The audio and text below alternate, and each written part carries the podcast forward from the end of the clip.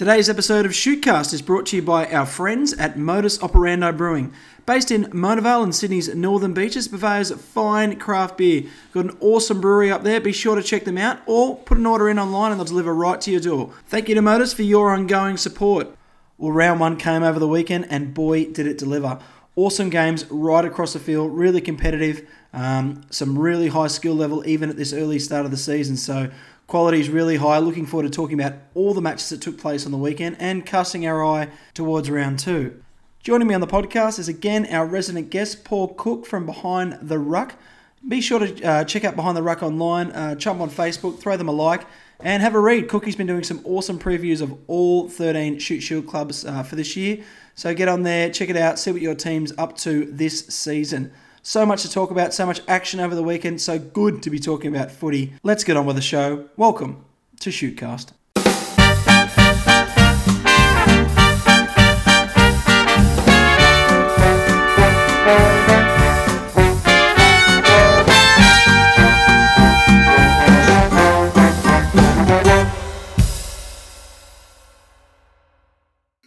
Welcome to episode 11 of Shootcast. Didn't think it'd take 11 episodes to actually start talking about footy, but here we are.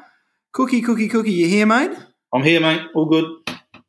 Mate, it was so nice to go out to the rugby on the weekend and actually watch teams playing for points, wasn't it? Was it ever? Yeah, it was kind of weird just rocking up and seeing people together and people on a park kicking a footy. It was just like, you'd be so used to not seeing that and not seeing crowds and not watching any sport, and to rock up live and get that buzz.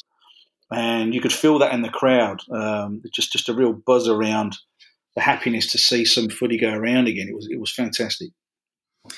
Yeah, well, I didn't actually get out to any games on the weekend. I was in your neck of the woods, mate, your favourite area of Mudgee, drinking all the wine that you've been raving about. So I only got my experience through the box, but it was a good experience. But it was also a good experience in Mudgee. Thank you for your tips out there, mate. That's okay. You can send the case over whenever you're ready. Yeah. I have to say, one of the highlights from the weekend, because I was in the car driving around regional New South Wales, was Clutch TV and the streaming of lower grades. I was doing a bit of driving with my wife and said she'd have to take the wheel there because I was watching some of the lower grade games, which is an awesome service. Yeah, I wasn't across that as much because I was at the game, but following it for the afterwards. So they showed lower grade games and Colts games. Was it live, and then you could watch first grade games on delay? Was that how it worked? Yeah, so it was all the lower grade games, all the action that was pretty much on pre-first grade kickoff. And obviously there's going to have to be a conversation we had around first grade, and obviously it's very complex because of the rights at CRTV, which is totally understandable, but just feel like streaming's been that thing that Shoot Shield and club footy's been missing for a while. It was just – it's too good. Everyone's got a laptop. Everyone's got a smartphone. It's just too accessible. I mean – will it deter people from going to the games? I guess that's a question, but it's really opening up the game to a broader audience, people out in the bush that really enjoy watching the footy. So for them to be able to flick on the rugby, interstate is awesome. So I'm hoping that'll be a regular feature. Obviously it will be. And, yeah, it was awesome. They uploaded all the games for first grade the next day, so not too much of a delay, not too much of a drama, but, I wouldn't mind seeing streaming, maybe a subscription in the future for first grade if it could be worked out, because it's such a really cool feature for this season. I thought, there was a time where we thought that might be the only way we'd see some footy this year with no supporters. Thankfully, we've got a portion there. But, yeah, you're all for anything else that spreads the love and gets as many games out there as possible without treading on copyright, et cetera, is a welcome addition. Yeah, so because I wasn't at any of the games, what was the feeling like with all the restrictions that have been going on? Was it a different sort of experience, or was it still pretty normal but just taking caution? Well, I headed down to Foreshore Park for South v Eastwood, and I think they were allowed around 900 to the game. Felt like more than that. I don't know. Maybe again because you're conditioned to. When you're watching the EPL and whatever, and it's just these vast amphitheatres with no one in, you're kind of used to no one being around. So when you suddenly get 900 people, it felt like about 2,000 or 3,000. But credit to Souths. I mean, it's it's kind of a learning curve for everybody, things they've never had to deal with before. But you have to say the organisation that they try to put in place on the day seemed to achieve the desired effect. They certainly weren't for lack of trying.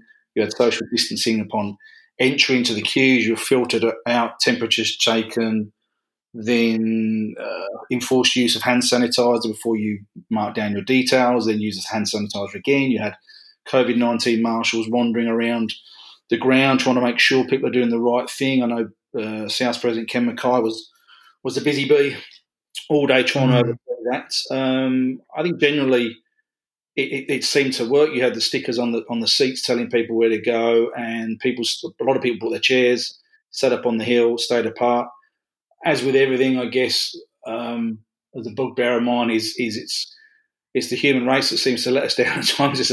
It's ourselves, because no matter how much you tell people, how much you see how bad this thing's been on the television, it still doesn't seem to stop people from failing to observe certain etiquette, like don't stand within 2 meters or don't shake hands wherever possible, because you want to shake hands, you then don't shake 15 other people's hands and so on and so on. It's very difficult because a lot of the people haven't been at the footy for a long time. You catch up with friends you haven't seen. Maybe you only see these people at the footy. It's totally understandable. I made the mistake a couple of times and had to correct myself and quickly go and use hand sanitizer. It seems like a simple thing, but elbow bumps are the way to go if we really want to knock this on the head and stop any potential risk.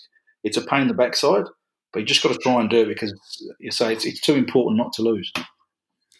Yeah, mate, totally agree. And everyone's just got to take that individual responsibility and just work together, because, as you know, everything's on a knife edge, and the more we can do to comply with what needs to be done, the better off we're going to be.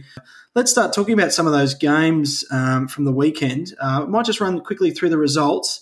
So TV game up at Pitwater Rugby Park, Ringga hosting Uni. Ringga 27, Uni got the chocolates 36. The game you're at down at Foreshore, South, with an impressive win over Eastwood, 34-19.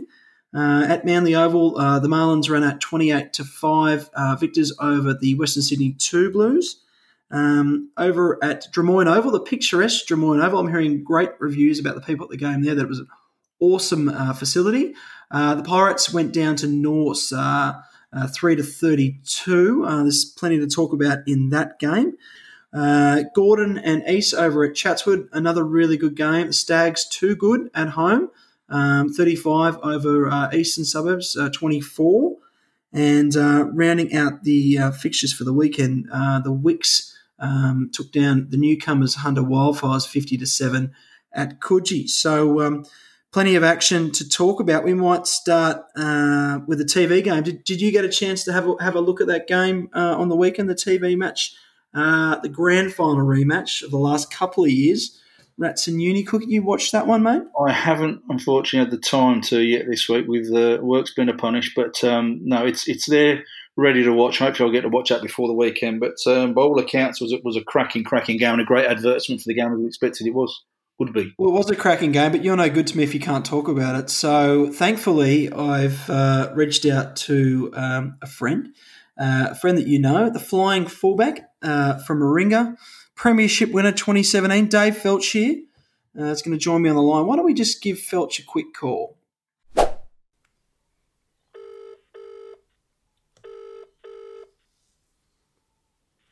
Hello, it's Dave. Felch, it's Berjo, mate. How are you? Good, Berjo. How are you? Good, buddy. Thanks for volunteering to be the sideline reporter at Pitwater Rugby Park for me. Too easy, mate. Happy to be involved. Wonderful, buddy. Felch, mate, you were there on Saturday. What were your observations of round one for the Rats and taking on their big rivals at the moment, Sydney Uni? What are your reflections, takeaways from the game, mate? Well, first of all, how good to have a Shoot Shield footy back. It was a great afternoon on the hill in the sun. A couple of the hillbillies and the lower graders appraising the opposition's rugby union ability. Loudly, but it was great to be back, mate. It was an excellent first round game. Obviously, a repeat of last year's grand final was always going to be good, and it was interesting to see how the teams would deal with the double pre-seasons and the stunted return to the competition. But no, it was a really great game of footy. Both sides were a little bit clunky at times, but At the end of the day, uni were I guess too professional, too dominant, and probably took their opportunities, took points from when they had their opportunities in the attacking half more so than the Rats did. Yeah, that was my observation too from watching on the box, and it was a really good watch on TV. And full credit to the CRTV guys, it was a really good broadcast. And you're right. I think for a first-up hit-up, you couldn't really ask for much more. The game had everything. Had lots of intensity, lots of physicality. Two packs really going at each other, and there were some big momentum shifts. I sort of thought on that 60-minute mark when Uni got the yellow card, Rats were gonna get home. You sort of had the same feeling up that way. Yeah, I agree. I think teams are dominant in spaces, and I think Uni dominated probably the first half hour. The Rats probably the next 30, and then Uni doing what Uni do and being very professional and polished at the end and just kind of grinding out a win. I thought there was a few momentum shifts as you were alluding to. One was when Nick Champion, one of the most Sydney Uni names to ever play for Sydney Uni, was carded, and we had a full arm penalty in front of the post and went for a couple of scrum resets. Mm. Personally, I think it was the right option at the time. Obviously, it would have been a different game going up by four and having Uni not be able to potentially take some penalties when they did. But that was, for me, that was a big game-changing momentum shift that we weren't able to get any points from that attacking 5-metre scrum from under the post. Yeah, the scrum started a little shaky for the Rats, but then it got back on top quite obviously. It was funny watching that change, wasn't it? Yeah, that doesn't happen very often. It's either a very dominant Uni scrum or the other way around, but yeah, it kind of went in waves as well. Yeah, what are some of your views on some of the new Rats? I really thought the Wildman Tupu combination started to take shape on the weekend, particularly in attack. They looked like they could be a pretty good duo, hey? Yeah. Charlie Tupu has been very unlucky with injuries through his Shoot Shield career over the last few years, hamstring and knee injuries mainly. So we'd love to see a healthy Tupu because he was very explosive on the weekend. The lower graders did find a brand new cult hero in Mungo Mason, another Scottish import to the Rats. I thought he was everywhere. I thought he was phenomenal. Loved the hit and spin, throwing his body into a lot of contact. He was great. Some pretty good shoes of back rowers who have vacated the club recently, in people like Tom Conner, McLean Jones and Boyd Killingworth, so I thought Mungo was my best on ground for the Raddies, that's for sure. Yeah, I'd agree with that. He was everywhere, and it was. You're right about the occasion. Looked like a pretty typical day up at Rat Park. I know that we got some restrictions, and I'm sure there was lots going on off the screen, but seeing Daz and the Hillbillies in full voice was good. Although Daz looked a very solemn man at full time on national television with his green beard. I think he even shed a tear, the poor bugger. Oh, he's an emotional man, old Daz. But he had a bad week of sport, Daz, because the Roosters went down. The Roosters lost as well. I'm sure he'll bounce back this weekend. Yeah, look, the Ringer staff did a great day to put on a job given the current environment and the restrictions, and obviously satisfying the requirements where possible. The authorities did a couple of laps during the day, so I think they were quite happy on the day.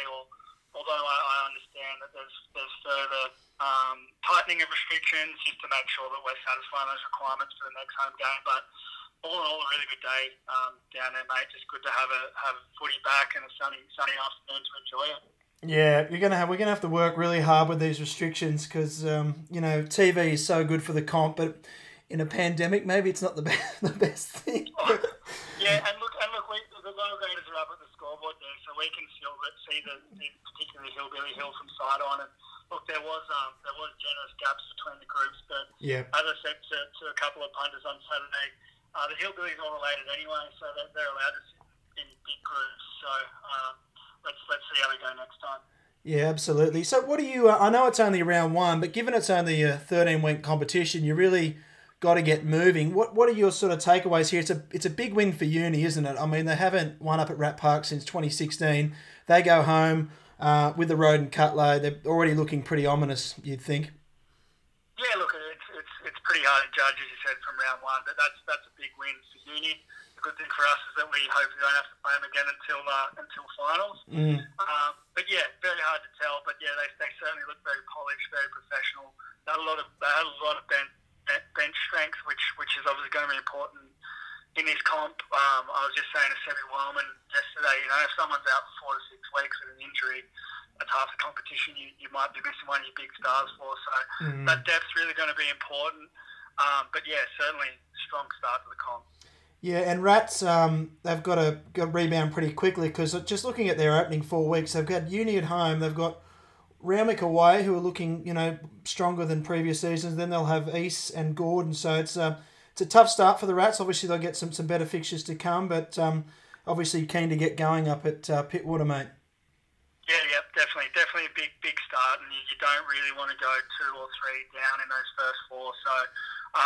look, I'm backing our boys to bounce back this weekend. But as you said, there's some really quality opposition coming up. So hoping we can start to build some momentum into those middle rounds because, as you said, you know, blink and you'll miss it. This comp will be over pretty quick. So can't get off to too poor a start. So hoping the boys bounce back. Yeah, totally agree, mate. Now, you having a run around still? Yeah, mate. Run around at first and third. This will definitely be my last hurrah. So. Happy that it's a shortened season, even more shortened with a few of the teams not being able to field third graders, so I'll have a bit of extra rest for this old body. But mate, 2020 will be my last go round, and then I'll be joining Daz on the hill with a hillbilly lanyard and a flannel on, and getting into that side of things. Oh mate, I'm sure you'll take it like a duck to water up there, mate. Felch, appreciate you tuning in. I know you're going to be a regular fixture as the season takes shape, so. Mate, we'll have a chat with you soon. Sounds good. Thanks for having us on, Berjo. Cheers, buddy. Mate, how great is it to be able to call the Felch up at Warringah, Coogee? Mate, Felch is a good man. I thoroughly enjoyed talking to him back in the day with a flying fullback for the Rats. And, yeah, great to have somebody on board who knows what they're on about. Yeah, absolutely. And hopefully we get Dave back on with a bit more regularity throughout this season. One player that escaped a mention there was Tom House. I thought he had a really good game at 10 for the Rats. Obviously... it didn't go their way, but through no fault of Tom, I thought he had a really sound game at 5'8". So life after Hamish Angus may be okay for the Rats, and obviously I think they've still got good depth there with Atwater, etc. So, looking okay, and I'm sure both teams will take a fair bit away from that from the weekend. You were able to also, even though you didn't see the match yet, you got a couple of quotes from some coaches from the day. Yeah, I sort of did the round the grounds at the weekend, just following up on some of the results, just to get some of the reaction from as many coaches as I could. And Unico head coach Michael Hodge, who's also on board this year with Joe Horne-Smith, taken over from Robert Taylor. He was really happy with the effort and the outcome on Saturday, especially considering the average age of that Uni side. There are only 2 players in the starting lineup from last year's grand final. He felt it certainly wasn't a perfect performance, and the Rats did well to upset Uni's flow, but they showed great composure and calmness in the final quarter when they were under the pump, and that all the hard work they put in during isolation really paid off in that closing 15 minutes. He also felt the bench were enormous in helping that, and that any win at Rat Park is a special one, particularly when you come away with the Sir Roden Cutler Shield. Yeah, it was a big first-up win for Unio. So we said with Dave, obviously first one up there since 2016. But, yeah, that's interesting to note the age of that side and given not as many players playing, from last season, particularly from the grand final side. But it just goes to show the strength of the university DNA and their playing style, and they still managed to get that cohesion. You know, obviously these guys are playing similar patterns and styles from Colts-level footy, so it's pretty seamless, isn't it? There's a lot of guys. You look at the team sheet. I mean, he's right when he said only 2 starting players from the grand final. There's a lot of players who are in and around that mix who played first grade last year. And you had James Kane come off the bench, who's a pretty handy guy. I think he's starting this week. But it's they work together as a group of grades, and they've got a mantra, and they all know what they're doing. They're largely interchangeable. So. The next guy coming up knows exactly what he's doing. If he's injured, the next guy coming up knows, and so on and so on. So that's a potent mix. That's, no matter having 2 fledgling head coaches in there, still be pretty hard to see them faltering in any dramatic way this year, and Saturday's result maybe showed that. Yeah, the use of the bench is interesting comments. It's become much more common now to see first-grade sides with fresh players. It's something that's always struck a chord with maybe the older brigade in the Shoot Shield scene who just obviously believe you pick your best 15 in first and second grade. I think it's just starting to move a little bit more towards that match day 23. I think game of footy is pretty critical having those fresh legs at the back end of game. So a lot of coaches using the bench as best they can. I don't think clubs are picking full fresh benches, but they're at least maybe picking 3, 4, 5 players. So it's pretty critical, isn't it? Yeah, I mean, that's something that I remember. Ewan McKenzie was at the forefront of doing it at the Waratahs back in 2007, 2008, and saying then this game is going to shift with attrition and physicality. To you've got to pick 23, and that whole thing about replacements instead of reserves came in, and you know your finishers, as Eddie Jones calls them, they're nine as important in the closing stages of a game as those people have started. So it's definitely trending that way, and you can see that those teams that have the better depth and get a lucky run of injuries throughout the season are probably going to benefit in that way as well. Yeah, I think so. Mate, why don't we take our focus from Rat Park down to Foreshore, where you had a pretty close eye on proceedings. I did. So, time poor as usual. I haven't had a chance to knock this into a match report, but you can find out most of it here. So I'll give you a distillation of the game. Certainly two willing teams that threw the kitchen sink at it, and considering the long layoff and the lack of contact work, the physicality was certainly there from the off with some brutal hits across the park. The Wood started well and crossed first and would have had another if it wasn't for some starchy goal line defence from the Rebels. Apeola Tialama to the 4 on that count. But as the game settled, it was the home side that started to call the shots and enjoy the lion's share of possession, a situation that wasn't arrested by some sloppy execution and poor discipline from the Woods. I love the first phase try from a line-out, got them level before prop James Whalen sniped through for a second. Eastwood hit back with a decent finish down the side on us and tidy work from fly-half Tane Edmed to make it 14-12 at the break, but South went up a gear after the restart, and a converted try and penalty from Christian Kagiasis had them up 24-12 on the hour, helped in part by a yellow card for debutant and former NRL player Tim Simona for a high shot. However, the front frame of Fabian Goodall then did some damage to the visitors, get them back within a score. The winger blasting a path through several Rebels and sending returning number 9 Matt Gonzalez away on his inside for the line, and a 5-point deficit at 24-19. The introduction of the impressive Chris Bell, who they picked up from subbies, really opened up Eastwood's attacking options and looked like it might be the catalyst for a late comeback. But it was the hosts who kicked for home. Everywhere man Harry McLennan grabbing his second of the match with 15 minutes to go, and when Bell was sent to the bin for attempting an intercept but pinged for a knockdown instead, they rubber-stamped an opening day victory from a line-out drive finished off by replacement hooker Liam Dwyer, much to the delight of the South lower graders on the hill. If Christian Kagiasis had his shooting boots on, he converted 4 of his 9 kicks at the posts, then the margin may have been wider, but you'd forgive a normally reliable kicker like Kagi the odd off day, and he had a fine game around the park. South's new loose forward Phil Potgetter impressed on debut. He was everywhere. While Michael Isley gave a few examples of why he's so highly rated by the Woodies, with one terrific surge at the sideline in the first half, and Knox Muliufi was a handful as usual. But the standout to my eyes and a player with a very big future was centre Nathan Lawson. Converted from a 6 or 8 last season, he was an imposing presence in the 13 jersey with a brilliant defensive shift. He's going to be an exciting player to watch progress. Mate, that's an incredible analysis there. I'm going to have to call that the Cook Report moving forward. Call it. I felt like I was reading the Behind the Ruck playbook, mate. It's just trying to absorb all that information at once. But I'm going to summarise that. It's a pretty impressive day out for South. I obviously saw them in the trials. It was really hard to get a gauge on them, but they've flown out of the blocks, haven't they? Well, certainly have, and that's a lot of what they talked about in pre-season. If you go back to season previews with Todd Loud, and a few glimpses of the fitness, physicality, and flexibility across the park that he promised to bring. That he felt they put a lot of what they've been working on out on the park, but there was a lot of work to do execution-wise. And he was really pleased with how the team stepped up in the absence of Marcus Carboni, the skipper, who I should talk about because. The only negative on the day was the sight of the South skipper leaving the field in the first half hour. He's come back from a knee reconstruction. And the tragic news is that Boner has suffered another rupture to the same ACL and faces another lengthy rehab, which is about as unfair as it gets. So we wish Boner all the best and a full and speedy recovery. I know we'll still be around to cheer on the boys, and I'm sure he has plenty to offer in the sheds as a well-respected leader of that group. Yeah, it's a real shame for Marcus. He's a great servant for club rugby and a really good player, and it's just a really cruel blow. There were a couple of cruel blows on the weekend in other teams, but that really sucks.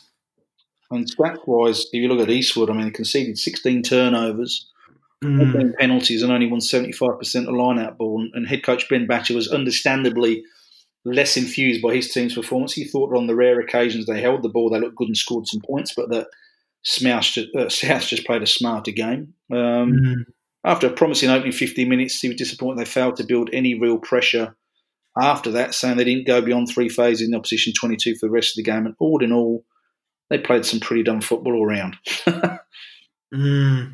Yeah, well, Southern move into a bye next week, so they'll be pretty happy to sort of rest themselves up and get going again. They got Penrith after that, so they're going to be looking up the sort of and the two Blues after that. So you've got to think they're going to be right in the mix after a few rounds. You would have thought, obviously, much sterner tests to come. But knocking over Eastwood first week is a pretty good start. Foreshore Rugby Park might be a very difficult place to go again. It's always a pretty hard place to play away, but under Loudon's stewardship, the Rebels are yelling well and truly, aren't they? Yeah, he wasn't sure if a bye was a good or a bad thing, because you come off a win like that, you know, momentum's pretty strong, and maybe you don't want to put these guys in ice again for a week, but probably not, no. You know, conversely, it could be to your benefit that you get to sit and watch the rest of the comp and work on a few more things, but certainly – we talked about pre-season, with there being 5 or 6 less games this year, losing in round one, how important that victory could be against a fellow top six challenger come the point at the end of the season. Those wins are going to be pivotal. Oh, well, great start for Souths. I've had a really good look, obviously, at the Manly game. Took on Western Sydney down at Manly Oval. I thought it was really competitive. Western Sydney had an enormous pack. Must have been one of the biggest packs I've seen in the comp for a while. The prop down there must have been 160-odd kilos. He was absolutely enormous. So was his counterpart. So were the second rowers. They sat down for the first scrum, and, you know, if you look at Mythbusters or something like that, is it weight versus technique or whatever, but – weight won the day. The first couple of scrums, Western Sydney really gave it to the Marlins pack, and you know that sort of shocked them into action a little bit. Western Sydney were really giving it to Manly. Had a lot of field possessions, really tight. They just couldn't get over the line, and Manly, I think, got an early penalty goal. Then they kept them at bay. They did well, but they were just under consistent pressure at set piece. Some really strong runners. Number 14 for Western Sydney, I don't have his name right here, but he was just dynamic. So it was a really impressive showing from Western Sydney. But Manly just sort of got on top. Max Douglas had a very good game. Back row did as well. Bergeland had a good game, I thought. Adam Creera. So a couple of the Manly mainstays went really well. So it was a grinding win though. They really had to. Had to bide their time.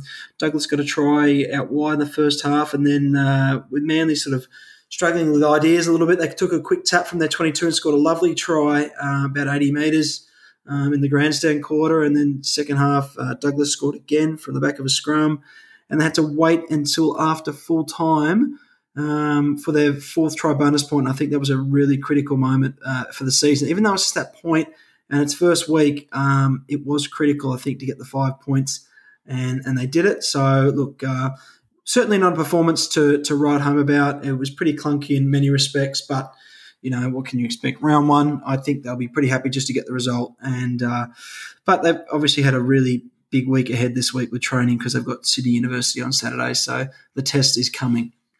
Mate, that's almost up there. Mum, I have to call that the Berjo report. Just okay. You can do a Berjo report every week on the Marlins. That'd be great. But I spoke to caught up with Manly head coach Matt McGoldrick. He just felt that the Marlins did what they needed to on the day. They say round one, tick a box, get over and done with. Thanks for coming. But off the back of a crazy week where I think they lost Jimmy Onsen in the last minute of training on the Thursday. Yeah, obviously Sam Lane. I can't believe because. What did we? You put the marker on him last week, mate. Oh no, yeah. He lost him in the first 5 minutes. So was it a dislocated shoulder? Yeah.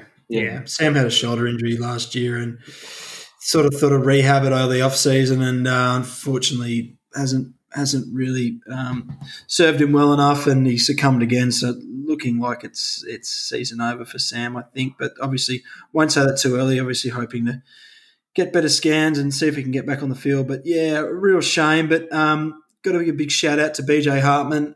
He's a bit of a veteran down there at the Marlins. He played a full game of reserve grade and came on to first grade after 10 minutes. Played really well, and has been rewarded with that performance. And he's been picked again in first grade at fly half, obviously more accustomed to fullback in his career, but a little bit older, maybe a half a yard slower and a bit more experience. So really looking forward to seeing how BJ continues guiding the team around.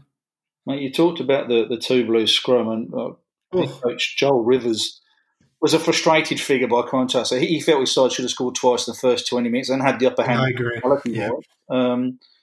I think he did the two blues racked up 5 tight heads in the first half alone.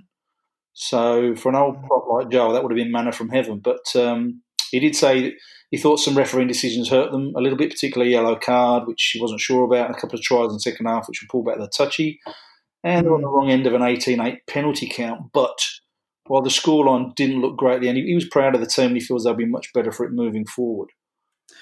Yeah, I don't like not naming players, and it's pretty ordinary to call someone number 14, but Dalavusa, Parramatta winger, was just everywhere, just really strong runner. He was awesome and backed up the forwards. But I think Parramatta just needs to obviously take those opportunities and turn that pressure into points, whether it's between the sticks or over the try line. But they did get themselves into a platform to score, but it was some good signs out of Western Sydney, and I get Manly are probably hoping that scrum gives some other teams some headaches. I'm sure it's going to. It's a monster. So we'll see how those respective seasons keep going.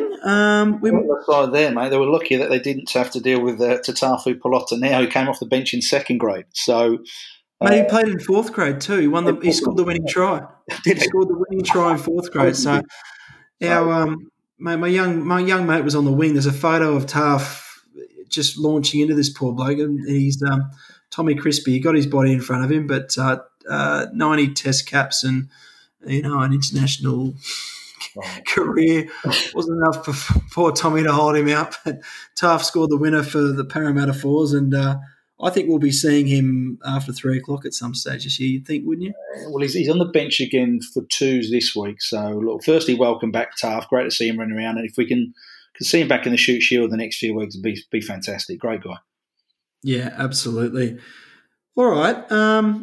We'll head on over to Drummoyne Oval. I'm hearing great things from the people that were at Drummoyne in terms of what a great ground it is. Great to see it back in the competition, and everyone was absolutely loving it. I talked to a couple of mates at Norse, and they thought it was awesome. Interesting game, this one. I've watched most of it. I've sort of flicked through it, obviously trying to get through as much footy as I can this week. It was a really tight affair up until about the it was a tight affair right the way through. But before we get to sort of that stage of the game, it was 6-3, I think, to Norse, and then West Harbour received a red card around the 30-minute mark. Yeah. To West's credit, they only conceded one try. It was 11-3, and I was watching the Clutch TV, and it was 11-3 in the 77th minute by Clutch TV, but I think that was a couple minutes slow, so maybe it was 75 minutes. And then Norse simply finished with 3 or maybe four tries in the last 15 minutes and 3 tries in the last 5, all converted. So West did well to hang in there. Looking at the red card incident, I've had a look at it a couple of times, like pretty clear, a bit of a swinging arm to the head. So I'm sure fending players had a time to think that one over, much to Goodo's disappointment.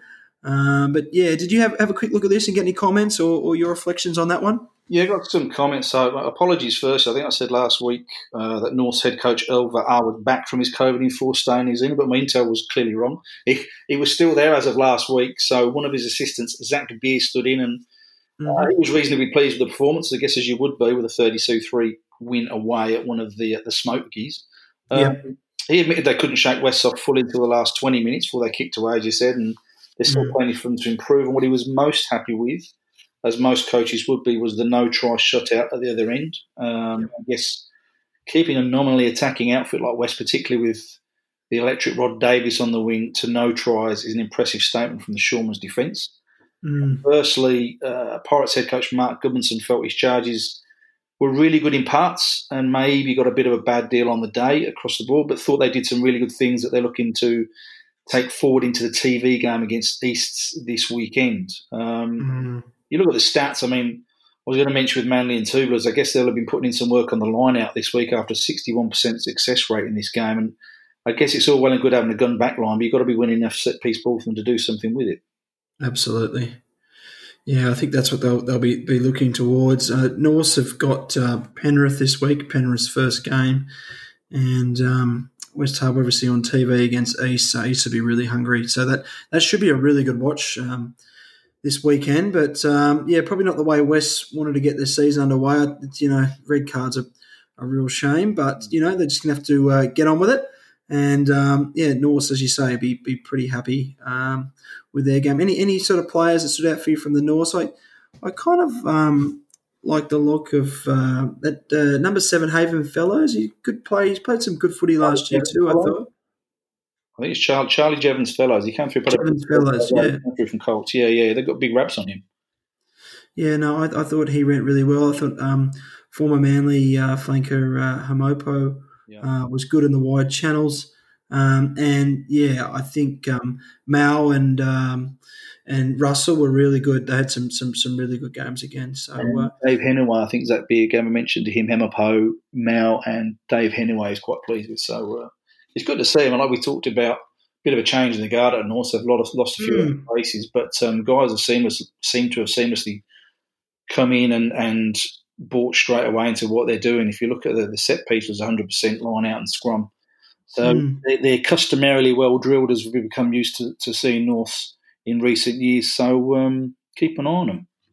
Yeah, and Duffy and Sinclair 9 at 10. They've got some good combinations through the spine. So yeah, it's probably exciting for North. Next gen coming through. So we'll see what happens there. Head over to Chatswood, Gordon and East. Stags with a big win over Eastern Suburbs. I watched the opening half. I thought Gordon were awesome in the first 30. Goddard at 9 was really, really sharp. So good things from the Stags, I thought. Vailanu, Tarsi, they look very impressive. You get a chance to have a look at this one? I just started. That's one of the ones I'm hopefully going to try and watch tonight or tomorrow morning. Looking at as you said, the first half, Gordon were about 20-odd points.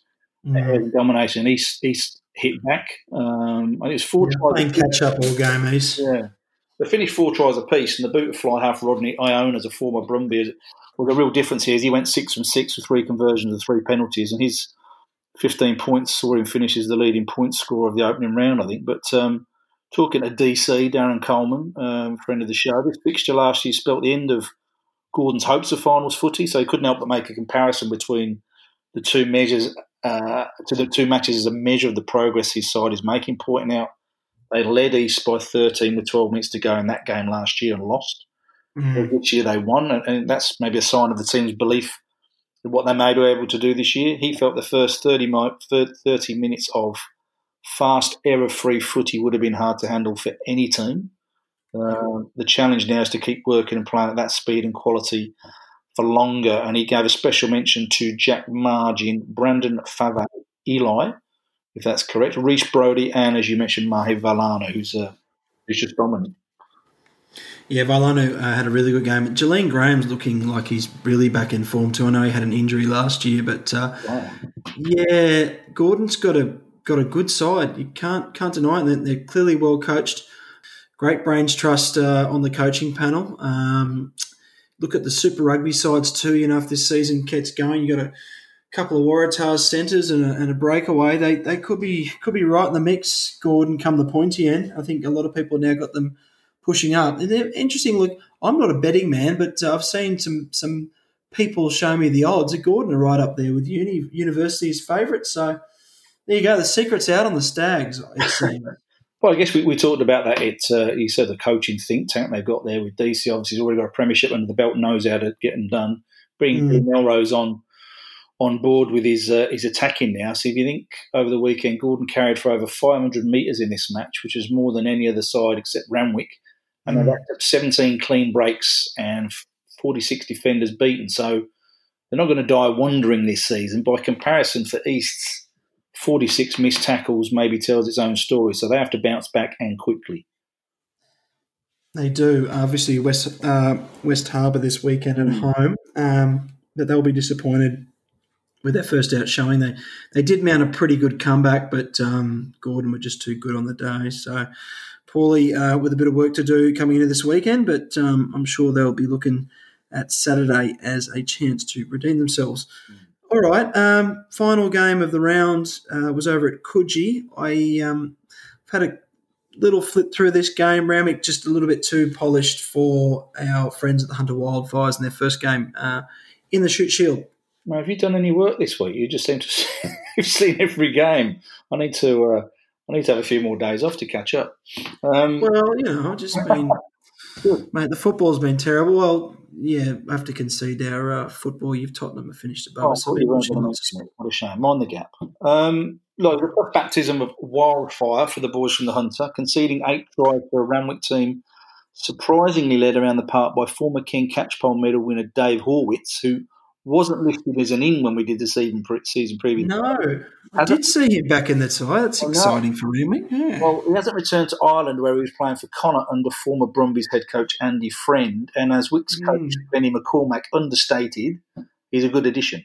So, bloody oath. Sure, that's very understated. Interesting. I mean, when he won the Catchpole medal, he was playing at 12 for most of the season with Deegan at 10. So now he's got the 10 jersey. We'll see how he goes. And all four of their sevens recruits got a run out as well, with Henry Hutchison and Lockie Miller both starting and crossing the chalk, and Peach and Maurice Longbottom coming off the bench. Longbottom actually started second grade at scrum half, so that's a nod to his ball-playing abilities in the 15-a-side game. Speaking of Benny afterwards, he felt that both Hutchison and Miller played well. The team as a whole played really well in patches, but was most pleased by the impact off the bench. There's a theme here. He also gave a nod of approval to the Wildfires, saying they showed plenty of ticker and thought they'd win the contest for most weeks. And if you look at the visitors' discipline in particular, given they would have been under a lot of pressure across the 80 minutes, they only conceded one more penalty than Ramwick, who had sent to the bin. So that's a big tick in the discipline box for Coach Bubba Coleman and something for them to build on against Eastwood this weekend. Yeah, I think so. I think every week's going to be a learning experience for Hunter in this maiden season, but it's interesting that those sevens guys crossing the chalk. The sevens players, they really are superior athletes. They go through such an intensive training environment, and they're a huge addition. If Ramwick can get those players long term, which they're going to this season, because let's face it, not going to be much sevens happening this year. They could be a real threat if they get their forwards happening and those backs unleashed. And players like Horwitz in the inside backs. Ramwick, again, could be in their best position for a while. Just talking about those last two games, Gordon, East, Ramwick, Hunter, I'm hearing there was a bit of a coaches gathering post-game at a pretty famous watering hole over that side of the bridge, and all four were treated to a pretty long evening where the winning coaches were treated to high number of rounds of beer by the losing coaches. So that's good to see. Good to see the camaraderie existing there. Bubba was buying for his older brother, was he? Basically, I know. Well, Bubba was buying for Benny, yeah. And I think Paulie was buying for DC. Oh, well.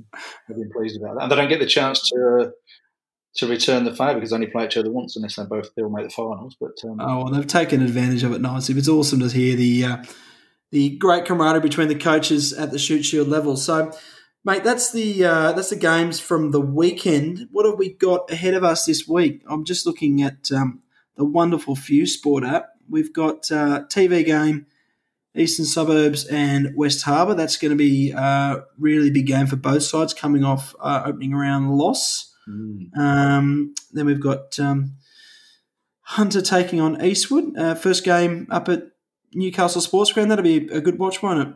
That'd be great. I hope as many people as allowed can get out for that one, and they can put in a good showing. But I think there's been a lot of buzz around that area. So it's a chance for those people to get out and watch some Shoot Shield footy and cheer on their local heroes. So let's hope they go well. Yeah, let's hope the Hunter community and the Newcastle area get right behind the team. And I know a few guys, from talking to a few guys, are really looking forward to getting out and supporting the Wildfires. So it'd be great to hear how that all goes down. Chatswood Oval again this week, Gordon and the two Blues. Gordon will be looking to keep momentum, you would have thought, Coogee. Yeah, that could be an interesting battle in the scrums, because remember Gordon did a pretty good job of Ringer in the trial a couple of weeks ago. I doubt they'd have taken a backward step, and you talked about the two Blues dominance there at times over the Marlins. So that could be an interesting battle up front. I think it's not looking too rosy on the weather front at the weekend. So it possibly may be a bit breezy or a bit of wet weather. That might condition the way those games are played. You'd probably think Gordon will be looking at going back-to-back, but two Blues are going to be better for last week. And if it becomes a war of attrition, that might bring them closer to the contest. Yeah, I did hear about this weather forecast. It, I think, fingers crossed, it's meant to be coming afternoon, evening. Hopefully it pushes out towards the evening. It'd be nice seeing some dry weather footy. But look, if it's a game of the elements, that's what rugby was made to be. So we'll just have to players will have to adapt accordingly. Over at university, I'll be there on Saturday, Sydney Uni taking on the Marlins. That should be an interesting matchup. Did Coach Hodge give any sort of foresight or McGoldrick as to this one coming up on the weekend?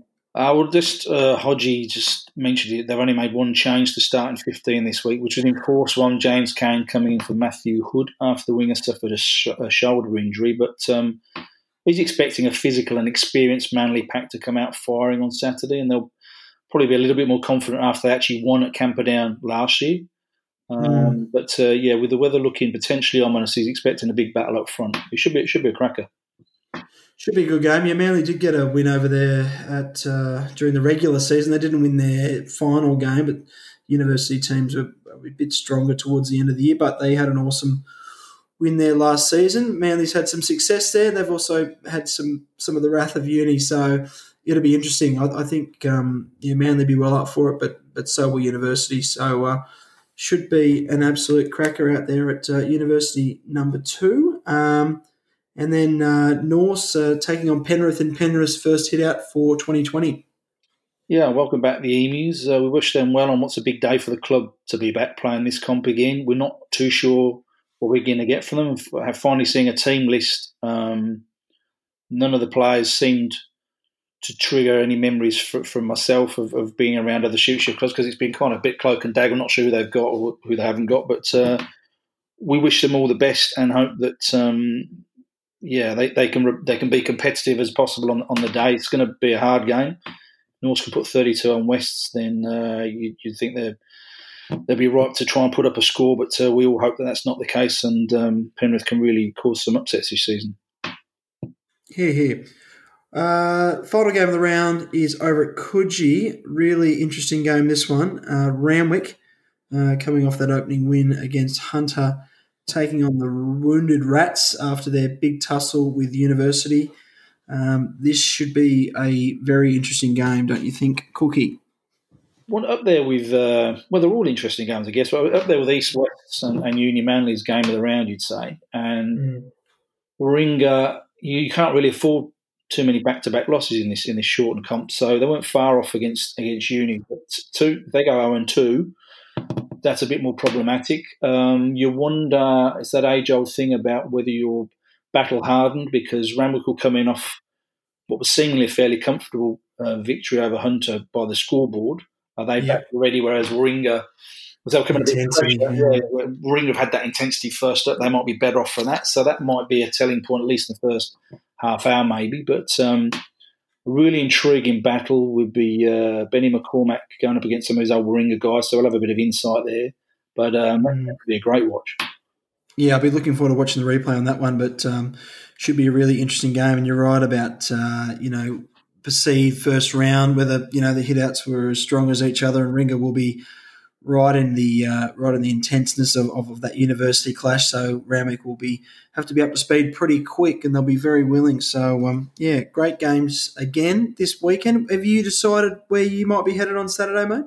Well, this is the thing. I was probably going to go to UniV Manly, but you got a ticket? Now I know you're going. I haven't got a ticket, but hopefully the media thing will come through for me. Fingers crossed. But, yeah, I don't know if we should both get the same game. We should just avoid each other or at least I'll try and get a chance to see a couple more videos before we talk next week. Each week's going to be different depending on my shift. So some weeks I'll have watched 3 or 4 games. Some weeks I might have only watched one. But all right. Well, look, if I see you at university, I'll come and say hi. Yeah, and, I'm still waiting for my case of MO. Oh, okay, well, yeah, I'll bring that on the weekend and – well, mate, that's okay. You know, we'll just have to watch more games during the week, won't we? Yeah, any excuse. All the wife will be pleased. All right, Coogee. Thanks for chatting, mate. Have a lovely evening, and I'll see you on the weekend. Mate, just a quick shout-out before I go, please, to just one out to SWR Sport Radio, who will have their broadcast team at Coogee Oval for that Ramwick-Warringah clash on Saturday. I think they've got Julian Dawes, the host, and they've got Andrew Swain, who we know from Fox and Channel 7, doing the call along with former Eastern Uni hooker Tom Coolican.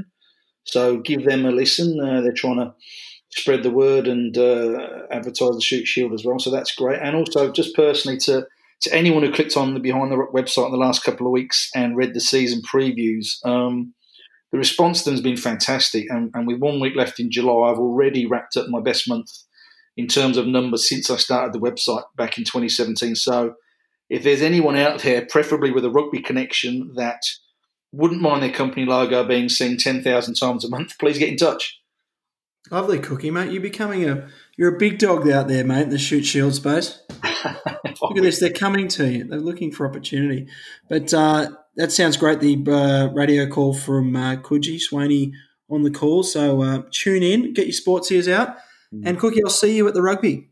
I'll see you there, mate. Good on you.